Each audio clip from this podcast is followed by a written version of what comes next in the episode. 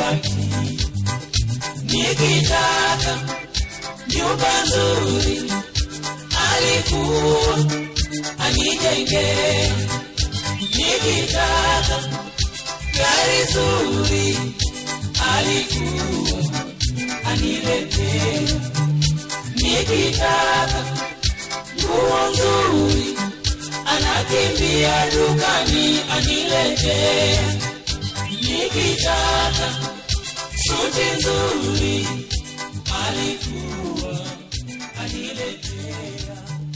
Podcast ya leo inahusu pesa. Umewahi kusikia wimbo huu wa Shari Martin?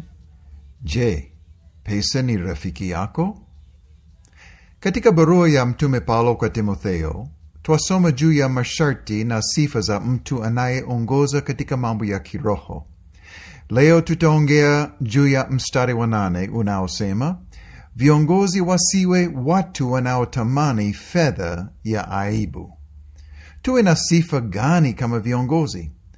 Tuishi maisha yetu kwa kusudi sahihi. Kiongozi, kusudi kuu la maisha yako ni nini? Tunapoishi maisha yetu kwa ajili ya yeye aliyejitoa uhai wake kwa ajili yetu, siku zote yeye atatutunza na kuhakikisha kwamba haja zetu zimetimizwa. Kiongozi ambaye siku zote anafikiria pesa na kwa njia gani ataweza kupata pesa zaidi, kupata vitu zaidi na maisha bora ya sherehe, huyo kiongozi hatafaa kuongoza wengine katika mambo ya kiroho. Pia kiongozi mwenye nia hiyo atakosa amani siku zote na kuhangaika kwa sababu ana nia mbili. Yesu alitufundisha katika Mathayo 6 kuto kujiwekea hazina duniani, bali tujiwekee hazina mbinguni. Alituamuru kumtumikia yeye na siyo kusumbukia maisha yetu, tule nini au tuvae nini. Yeye ni mwaminifu kutupatia riziki zetu na kila tunachohitaji tunapomweka yeye katika nafasi ya kwanza na kufanya kazi yake na kusudi moja. Kiongozi, jiulize swali: kwa nini ninamtumikia Bwana? Nina kusudi gani katika huduma ninayofanya na katika maisha yangu kwa jumla? Tusiporudia pale tulipoanza mara kwa mara na kuuliza swali hilo, huenda tunaweza kusahau kitu kilicho muhimu, kusudi ambalo ni muhimu kuliko yote. Mimi nakumbuka nilipojisikia kwamba Bwana ananiita kufanya kazi ya huduma, nilipaswa kuamua na kujibu ndio au la, na nilijua mapema kwamba kusema ndio ni kuanza maisha ya imani na kumtegemea Bwana kwa mahitaji yangu badala ya kutafuta maisha mema mimi kwa nguvu zangu, mwenye kutumaini kwamba siku moja nitapata maisha bora, vitu vingi, starehe na utajiri. Lakini nashuhudia kwamba tangu nikubali wito wa Bwana na kusema ndio, Bwana amekuwa mwaminifu siku zote. Pesa siyo mbaya, kuwa na pesa siyo mbaya. Pesa ni kitu cha lazima katika maisha yetu lakini Biblia inaongea wazi kwamba kupenda pesa ni mbaya. Timotheo wa kwanza mlango wa sita mstari wa kumi unasema, maana shina moja la mabaya ya kila namna ni kupenda fedha, ambayo wengine hali wakiitamani hiyo wamefarakana na imani na kujichoma kwa maumivu mengi. Kwa hivyo tahadhari ya kwanza ni usipende pesa. Pata pesa, tumia pesa, weka pesa, wekeza pesa, lipa bili zako na pesa, lakini usipende pesa. Ukianza kupenda pesa, ndipo umefungua mlango wa kila namna ya mabaya katika maisha yako, na umekosa sifa muhimu inayotakiwa katika maisha ya kiongozi. Pili, usitumainie pesa. Paulo alisemaje kwa Timotheo katika mlango wa sita mstari wa kumi walio matajiri wa ulimwengu wa sasa uwaagize wasijivune, wala wasiutumainie utajiri usio yakini, bali wamtumaini Mungu atupaye vitu vyote kwa wingi, ili tuvitumie kwa furaha. Pesa siyo yakini, na wao wanaoweka tumaini katika pesa na utajiri wanaishi bila hakika, na mwisho wao ni maumivu ya moyo na kukata tamaa. Jirani yangu ni mfano hai. Alikuwa tajiri sana, mwenye nyumba tatu, magari ya hali ya juu, nguo safi, pesa katika benki, na akawa tayari kustaafu, kupumzika na kufurahia anasa za dunia. Lakini ulitokea mgogoro wa kifedha katika nchi hii. Alipoteza pesa yote benkini. Alipaswa kuuza nyumba ili kupata uwezo wa kununua riziki. Mke wake alimwacha. Kusema kweli, maisha yake yamepinduka katika muda wa miezi sita, na kwa sababu aliweka tumaini lake katika pesa, hali yake sasa ni kukata tamaa. Hana tumaini. Pesa huja na pesa huenda. Si kitu yakini, lakini Bwana yakini. Yeye ni yeye yule jana, leo na hata milele. Tukimtumainia Bwana hatutaanguka kamwe. Kwa hivyo, kiongozi mwenzangu, usipende pesa, usitumainie pesa, na tatu, usitumikie pesa. Wasio ya Yesu katika maisha yao ni watumwa wa dhambi. Hawana budi kutenda dhambi kwa sababu wako katika mtego wa Ibilisi. Lakini tuliomkubali Yesu kama Bwana na Mwokozi tumefunguliwa, na sisi si watumwa wa dhambi tena. Tuko huru, mbali na dhambi. Tumeamua kumtumikia Bwana na maisha yetu yote, na ndiyo sababu tuko huru. Vivyo hivyo na pesa. Tukiwa kweli tunamtumikia Bwana, hatutaweza kutumikia pesa, kwa sababu haiwezekani kutumikia mabwana wawili.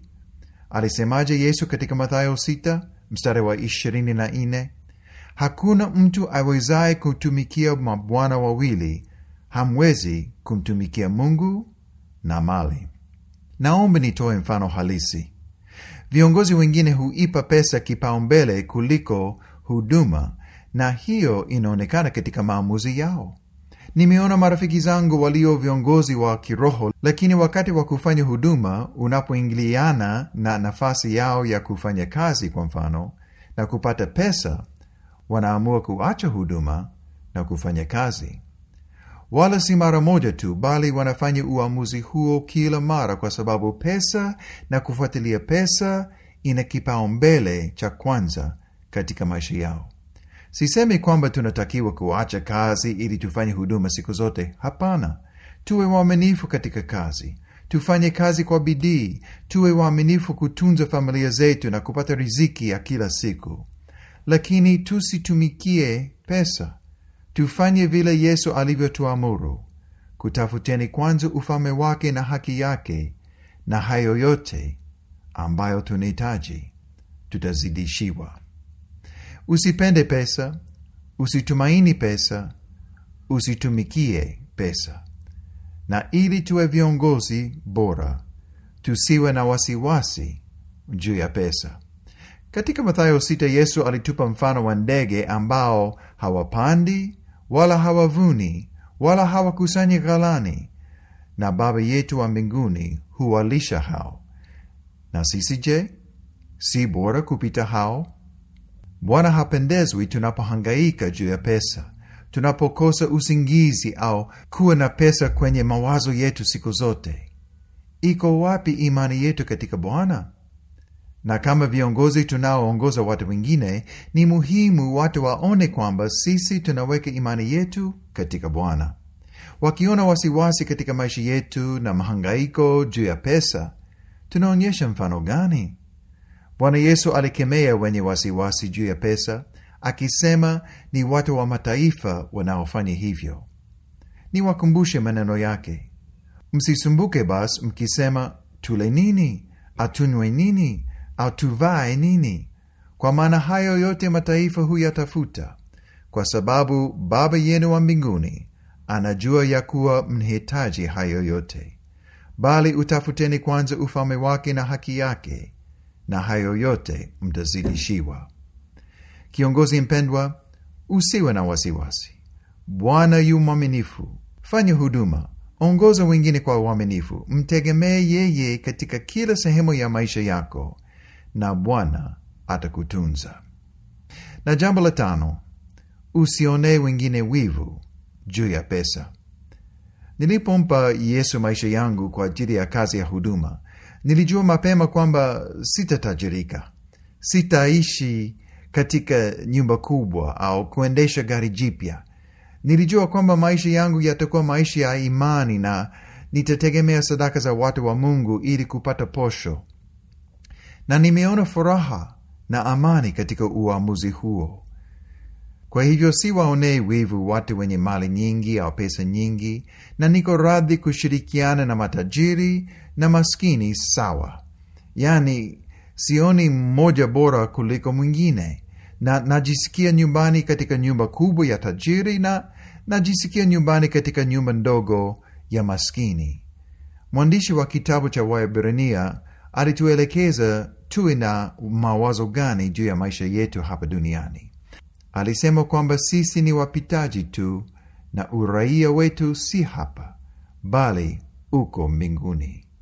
Ndiyo sababu tunaweza kuridhika na hali yoyote kwa sasa, tukijua kwa hakika kwamba maisha haya ni mafupi na tunajiandaa kurithi thawabu yetu ambayo itadumu hata milele. Paulo alisema katika waraka wake kwa Wafilipi, najua kudhiliwa tena najua kufanikiwa. Katika hali yoyote na katika mambo yoyote, nimefundishwa kushiba na kuona njaa, kuwa na vingi na kupungukiwa. nayeweza mambo yote katika yeye anitiaye nguvu. Paulo kama kiongozi mwema hakuonea wengine wivu kwa sababu ya utajiri, wala hakuonea watu maskini. Alikaza macho yake kwenye mwisho wa mashindano na kuona tuzo ambalo atalipata katika maisha yajayo. Hivyo kiongozi, tusipende pesa, tusitumaini pesa, tusitumikie pesa, tusiwe na wasiwasi juu ya pesa, wala tusionee wengine wivu juu ya pesa. Na jambo la mwisho tunalojifunza juu ya pesa ni kuitumia kwa ukarimu. Miaka mingi iliyopita nilisikia mzee katika imani akisema, you cannot outgive God.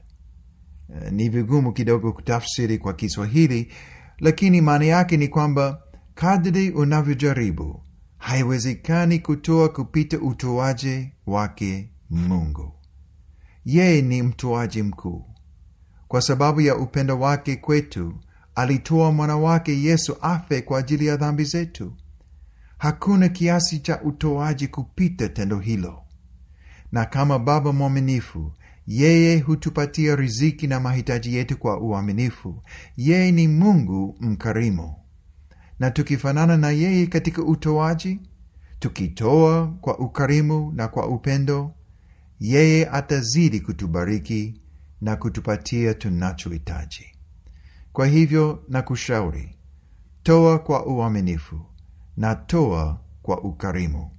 Kwanza utoe zaka na sadaka kanisani kwa uaminifu, usimwibie Bwana. Halafu usikilize sauti ya Roho ndani yako na kukaa macho ili kuona na kusaidia watu wengine na mahitaji yao. Kuna kanuni ya Biblia ambayo inafaa sana kuhusu mada hii. Inatoka katika kitabu cha Wakorintho wa pili sura ya tisa. Apandaye haba atavuna haba, apandaye kwa ukarimu atavuna kwa ukarimu. Kila mtu na atende kama alivyokusudia moyoni mwake, si kwa huzuni wala si kwa lazima, maana Mungu humpenda yeye atoaye kwa moyo wa ukunjufu. Usome mwisho wa mlango huo wa tisa.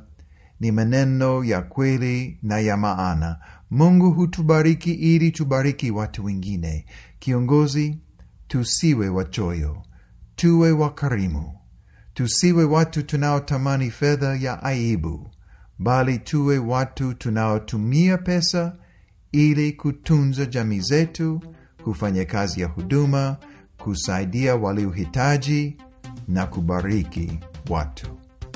Hivyo tutakuwa viongozi wema na vielelezo bora kwa watu wengine. Mpaka wakati ujao, Bwana akubariki.